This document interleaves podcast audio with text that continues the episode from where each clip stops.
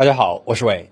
今天要讲的事件发生在英国伦敦，事件里面牵扯到了多角恋、百万富翁、心机女以及宗教的一些信仰，在当时的英国占了很长时间热搜，也让人们对于最后的结果也有不同的争议。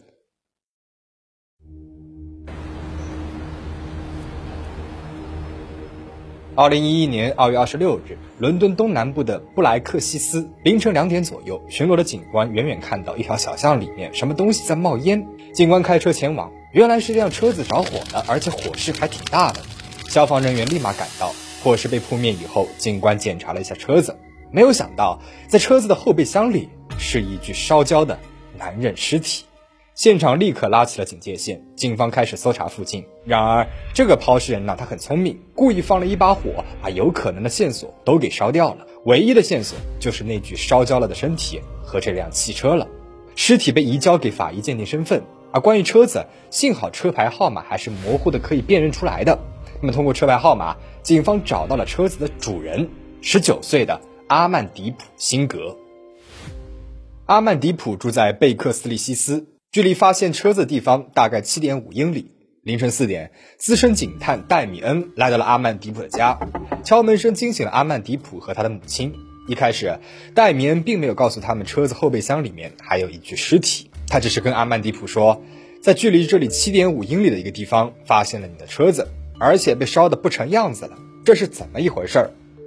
阿曼迪普看起来一脸茫然，这车子在前一天晚上被他的哥哥给借去开了。那哥哥说要去参加一个派对，而他自己的车子呢又坏了，所以就借来了他的车子。戴米恩警官问：“那你哥哥在家吗？”阿曼迪普和母亲这才意识到哥哥不在家。阿曼迪普的哥哥名字叫嘎甘迪普，二十一岁，父母是从印度的旁遮普邦移民来到英国的。他们家境殷实，父亲经营着一家求职中介公司。二零零九年，嘎甘迪普的父亲回到印度去见一个会计师朋友。父亲之前一直在打钱给那个人，想让他帮忙在老家旁遮普邦买一块地。但是这个朋友呢，却用父亲的钱以自己的名义买了一块地。父亲这次回去就是要处理这件事情，但是没有想到，这个会计师啊，居然雇了一个杀手，一枪打死了父亲。听闻丈夫突然遇害，嘎甘迪普的母亲得了心脏病。很长一段时间卧床不起，家里面的生意全部落到了嘎甘迪普的肩上。但是嘎甘迪普很优秀，虽然当时他才十九岁，但是生意经营的是有模有样的。而且不久之后，他还做起了自己的事业，他开了一个关于锡克教的电视频道。那为什么是锡克教呢？因为嘎甘迪普一家人都是虔诚的锡克教徒，他们的老家旁遮普邦就是锡克教的发源地。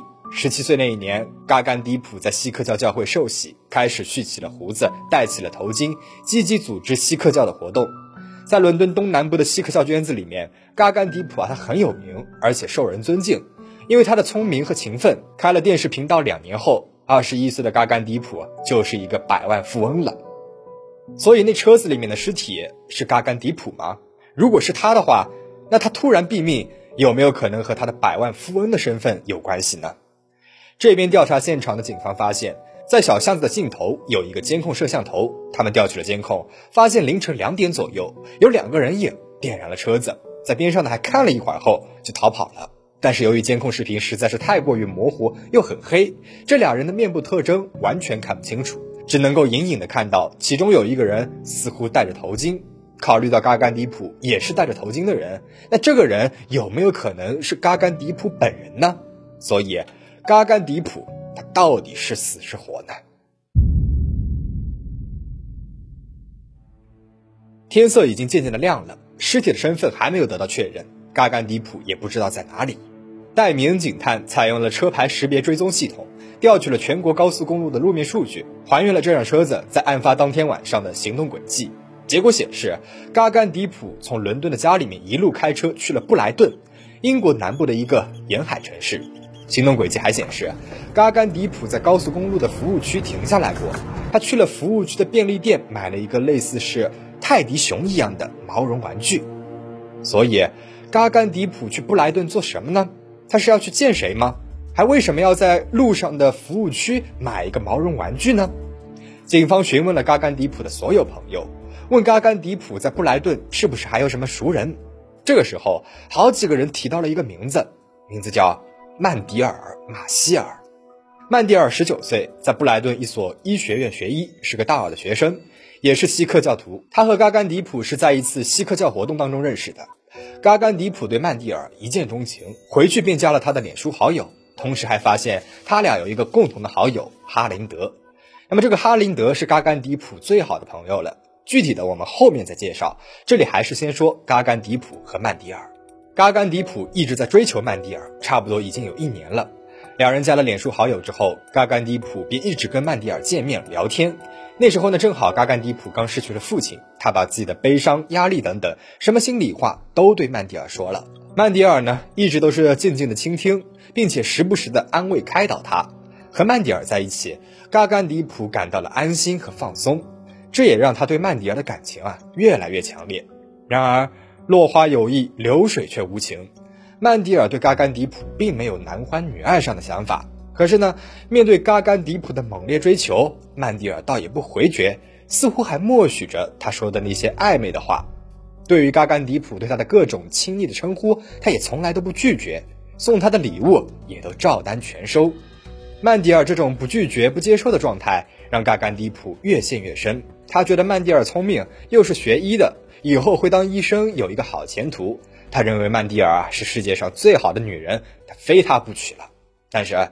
母亲塔金德辛格却不这么认为，他认为曼蒂尔根本不是嘎甘迪普想象的那样，这女人啊心机很重，也不够优雅，配不上自己的儿子。虽然曼迪尔也信奉锡克教，但是她并不是那种传统的锡克教女孩。他半夜里面呢会去参加派对，有很多男男女女的朋友，也会大晚上去男生家里面，有时候甚至是单独去的。那要知道，母亲塔金德她非常的传统。她对儿子说自己不喜欢曼蒂尔，反对儿子和他约会。然而每一次，嘎甘迪普都会正面的顶撞回去，说曼蒂尔是一个完美的女孩。所以，案发当天晚上，嘎甘迪普说自己要去参加一个派对。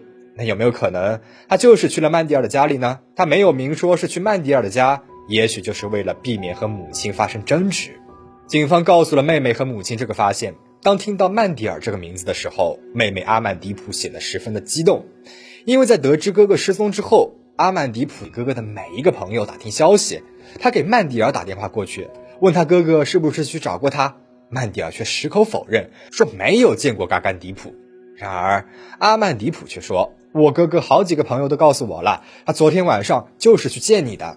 曼迪尔立马改变了说辞。他说：“啊，是的，是的，他来找过我，但是他没有进到屋里面来，我们只是在家门口聊了十分钟，然后呢，他就走了。那曼迪尔为什么一开始要说谎，说没有见过嘎甘迪普呢？汽车上面的那具尸体和他，和他又有什么关系呢？”晚上九点钟，法医那边的尸检结果出来了，后备箱里面的尸体正是嘎甘迪普。而且他生前头部遭受到了严重的殴打，戴米恩警探立马申请了搜查令，马不停蹄地赶去了曼迪尔的住处。曼迪尔和同学租住在一个马路边的公寓内，刚好在曼迪尔家门口的马路上有摄像头，监控画面显示，事发当天晚上大概是晚上十一点左右，嘎甘迪普开车来到了这里，所以嘎甘迪普的确是来找曼迪尔的。曼迪尔住在一楼的房间里，但是室友说这一天都没有见过他。难道曼迪尔畏罪潜逃了吗？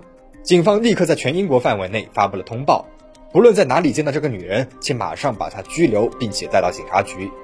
经过对曼迪尔房间搜查后，发现曼迪尔的房间里面有打斗的痕迹，还有一个相机用的三脚架，应该就是用来殴打嘎甘迪普的工具。警方询问了曼迪尔的室友和邻居，有一个邻居说，昨天半夜十一点二十分。他听到外面的马路上很吵，他马上从窗户外面看过去，看见有两个男人扛着一个很大的东西塞进了外面那部车子的后备箱里。邻居呢很警觉，立马就记下了那辆车子的车牌号码。邻居把记下的车牌号码的纸条递给了戴米恩警探。戴米恩一看，这不就是嘎甘迪普开的车子的车牌号码吗？所以那两个男人扛着的正是嘎甘迪普的身体。那这两个男人到底是谁呢？室友这一边也不认识这两个人，只知道曼蒂尔当天晚上去火车接来的。室友说，这两个人一直都待在曼蒂尔的房间里面到半夜，然后他们呢还听到曼蒂尔房间里面传来了一阵又一阵的吵闹声和撞击声。警方来到了布莱顿火车站，调取了那天晚上十一点前的监控。监控显示，九点左右，曼蒂尔开车来到了火车站，接了两个男人。路上他们有说有笑的，画面很清晰，一下子就能够辨认出来这两个男人的身份。其中一个是哈林德，就是我前面所提到过的那个嘎甘迪普最好的朋友，而另外一个是哈林德的发小达伦彼得斯。哈林德是电工学徒，和嘎甘迪普是在一次锡克教的活动当中认识的。哈林德说自己因为这大胡子和头巾都找不到工作了，嘎甘迪普呢就通过自己的中介公司帮哈林德找到了工作。自此，这俩人的关系越来越好了。哈林德总是去嘎甘迪普的家里面玩，和嘎甘迪普的母亲和妹妹都很熟悉。妹妹阿曼迪普说，哥哥就像是哈林德的大哥一样，总是照顾他。哈林德的家境不是很好，还总是惹麻烦。嘎甘迪普会为他摆平，还把自己的信用卡给他用，给他安排面试，让他在自己家里面过夜等等。而他们也把哈林德当做家人一样看待。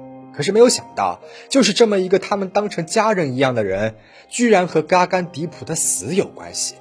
这个时候，妹妹阿曼迪普跟警方提供了一个细节：知道哥哥失踪，他第一时间就打电话给哈林德，问他知不知道哥哥去哪里了。哈林德居然在电话里面笑了一笑，说：“我怎么会知道呢？”那语气听起来就好像满不在乎似的，这感觉就很奇怪啊！试想，你最好的朋友失踪了一个晚上，他开走的车子也着火了，他的家人都在担心他的安危，来问你这个最好的朋友他的行踪，而你呢却居然满不在乎。阿曼迪普当时就感觉怪怪的，只是没有想到会这么的严重。那这哈林德到底和整起事件有什么关系呢？其实啊，哈林德也喜欢曼迪尔，两人是在一个武术活动当中认识的。但是曼迪尔同样也不喜欢哈林德，跟对待嘎甘迪普一样，他不拒绝也不接受，跟俩人就保持着这样的关系。当天晚上，也就是尸体身份确认几个小时之后，警方就在哈林德的家里面逮捕了哈林德。审讯当中，哈林德保持沉默，而另外一个嫌疑人达伦彼得斯也被逮捕了，同样的，他也什么都不说。警方搜查了哈林德和达伦的家，在达伦的家里面发现了几个空的汽油罐，闻起来还有浓浓的汽油味道。警方推测，也许他们就是用这些罐子里面的汽油点燃了嘎甘迪普的车子。然而这个时候，案件似乎进入了一个停滞的阶段，因为虽然说逮捕了这俩人，但是他们什么也不说，而曼迪尔呢也一直都找不到。但是两天之后，警方接到了一个意想不到的电话，居然是曼迪尔打来的。他说，他自己在新闻里面看到了伦敦东南部有一辆车子被烧毁了，而这个车子的型号、颜色和嘎甘迪普那天晚上所开来的车子一模一样，他就很怀疑这个车子后备箱里面的尸体就是他的朋友嘎甘迪普。电话里面，曼迪尔听起来十分的担忧和关心，然而他不知道的是，警方早就知道了这一切了。警方根据信号定位，追踪到了曼迪尔所在的地方，并且逮捕了他。曼迪尔被逮捕的时候十分的镇定，整个过程当中他没有表现出来一点的害怕或者是紧张，看起来很放松，就好像是去朋友家里面聊天一样。审讯当中，曼迪尔的说辞和说给妹妹阿曼迪普的话是一样的。他说，嘎甘迪普来找他，他俩在门口聊了十分钟，聊天很愉快，没有任何的争执，然后嘎甘迪普呢就走了。他说，有没有可能是嘎甘迪普在回伦敦的路上遇到了什么坏人了呢？警方就坐在那里。静静的听他说，看他演戏，因为他说的每一句话都和警方目前所掌握到的证据完全不符合。警方问曼迪尔和嘎甘迪普的关系怎么样，曼迪尔突然脸色一变，说了一个惊人的秘密。曼迪尔说，他俩认识了一年半了，一开始呢，两人关系是很好，他把嘎甘迪普也当作是真心朋友一样对待。但是就在六个月之前，嘎甘迪普越界了。曼迪尔说，那天夜里面，嘎甘迪普说想要留下来过夜，他考虑再三，同意了。然而，嘎甘迪普居然爬到了他的床上，想要性侵他。但是幸好他激烈的反抗，让他作罢。事后，嘎甘迪普一直的道歉，每天给他发几十条短信，说自己误会曼迪尔的意思了。但是曼迪尔说再也不想见到他了。所以那件事情之后的六个月，他俩其实一直都没有联系。一直到案发前一天晚上，曼蒂尔突然给嘎甘迪普发了一条信息。嘎甘迪普这一边欣喜若狂，他还以为再也见不到曼蒂尔了呢。曼蒂尔说：“明天晚上十一点钟来我家里吧，咱们好好聊一聊。”嘎甘迪普立马答应。他那个时候其实还深爱着曼蒂尔，想要抓住一切机会来弥补他。虽然其实他对于此行有着不好的预感，因为他发短信问曼蒂尔：“所以我们是要好好的聊聊吗？还是你要我去死呢？”警方拿出了嘎甘迪普和曼蒂尔发的短信，问他为什么突然要见嘎甘迪普。一开始曼蒂尔还尽力解释，但是后来招不住警方拿出来的一条又一条的信息，他崩溃了，说自从被嘎甘迪普性侵未遂之后，他一直萎靡不振，他越想越恨，想要报复嘎甘迪普，给他点颜色看看。于是他向嘎甘迪普最好的朋友，同时也是他的追求者哈林德求助，而这就是曼蒂尔所设下的诱惑陷阱。他先是让嘎甘迪普第二天晚上十一点来见自己，让嘎甘迪普误以为自己还有机会。然后他让追求者哈林德九点来到布莱顿，他去接他。短信里面，曼蒂尔一直问嘎甘迪普：“你到哪儿了？快到了吗？”以此得到嘎甘迪普的实时位置，好让哈林德他们提前做好准备。曼蒂尔说：“他只是想让哈林德和达伦严厉地说一说嘎甘迪普，但是没有想到事情会发展成这样。”所以，这到底是一场有预谋的谋杀，还是误杀呢？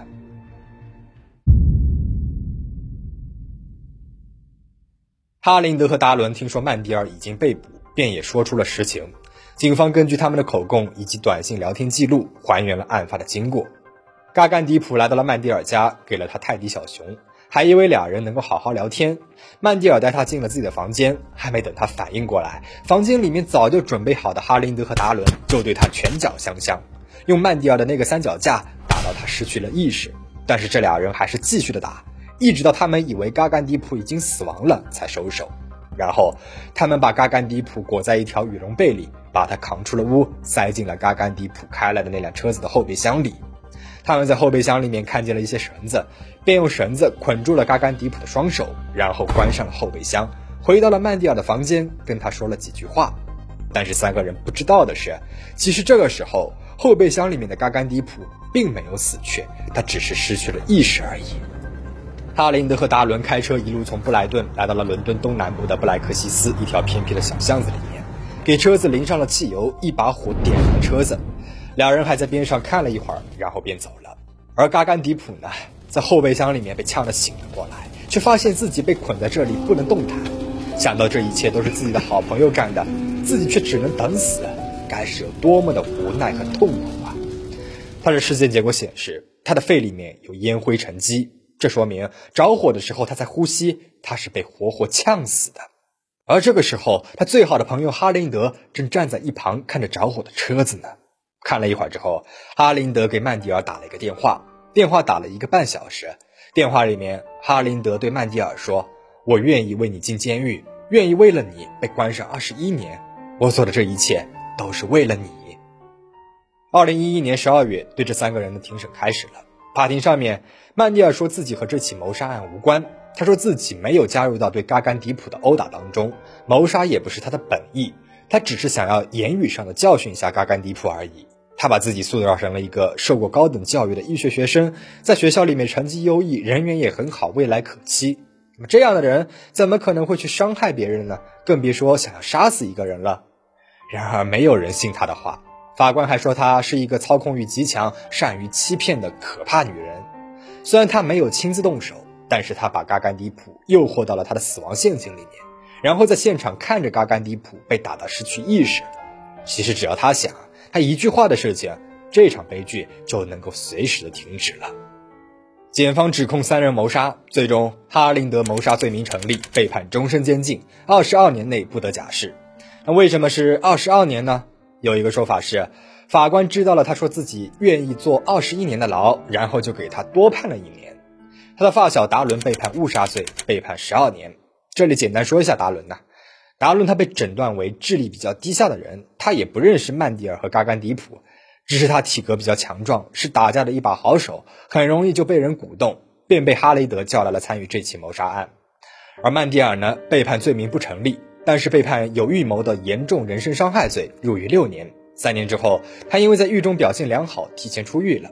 后来她嫁给了英国工党的一个高层，而她的老公在2019年还当上了伦敦东部的雷德布里奇的市长，曼蒂尔成了受人尊敬的市长夫人。嘎甘迪普的妹妹阿曼迪普一直请愿，还在网络上到处发帖说曼蒂尔做过的事情，说这样的一个女人怎么配做上市长夫人呢？这些帖子起到了作用，曼蒂尔当了一周的市长夫人之后，她的丈夫便下台了。不过现在，曼蒂尔她婚姻幸福，在一个为坐过牢的妇女找工作的慈善机构工作。今年的二月十六号，她第一次接受了采访，说自己当年太傻太天真，在错的时间做了错的事情。还说自己出狱之后找不到工作，学业也没有完成，儿时当医生的梦想也实现不了了，所以他才会在那个慈善机构里面工作，帮助和他有一样入狱经历的女人。他这采访一出，更多坐过牢的女性都表示感同身受，都来支持他了。那么事件到这边讲完了，大多数人都认为曼蒂尔简直就是一个蛇蝎心肠的女人，利用两个男人对她的爱设下陷阱，借刀杀人。只坐了三年的牢，真是太便宜他了。但是也有人认为他的罪行是可以理解的，因为在锡克教，婚外性行为是不能容忍的。而嘎甘迪普对曼迪尔的性侵未遂，在曼迪尔看来是个莫大的耻辱，他必须为自己进行一次荣誉杀戮。而至于哈林德呢？或许他早就对嘎甘迪普有不满了。据说他之前就常在嘎甘迪普的脸书主页上留言，说他是一个伪君子，是一个自以为是的小人。当发现自己的女神同时也被自己的好朋友追求，而这个好朋友样样都比自己强，他心里的嫉妒越烧越旺。最后，曼蒂尔给了他一个机会释放出来，变成了那一夜的熊熊大火。那么，到底这是一场有预谋的谋杀，还是误杀呢？你是怎么看的？欢迎在评论区留言讨论。最后，请大家保持警惕，保持安全。我们下期再见。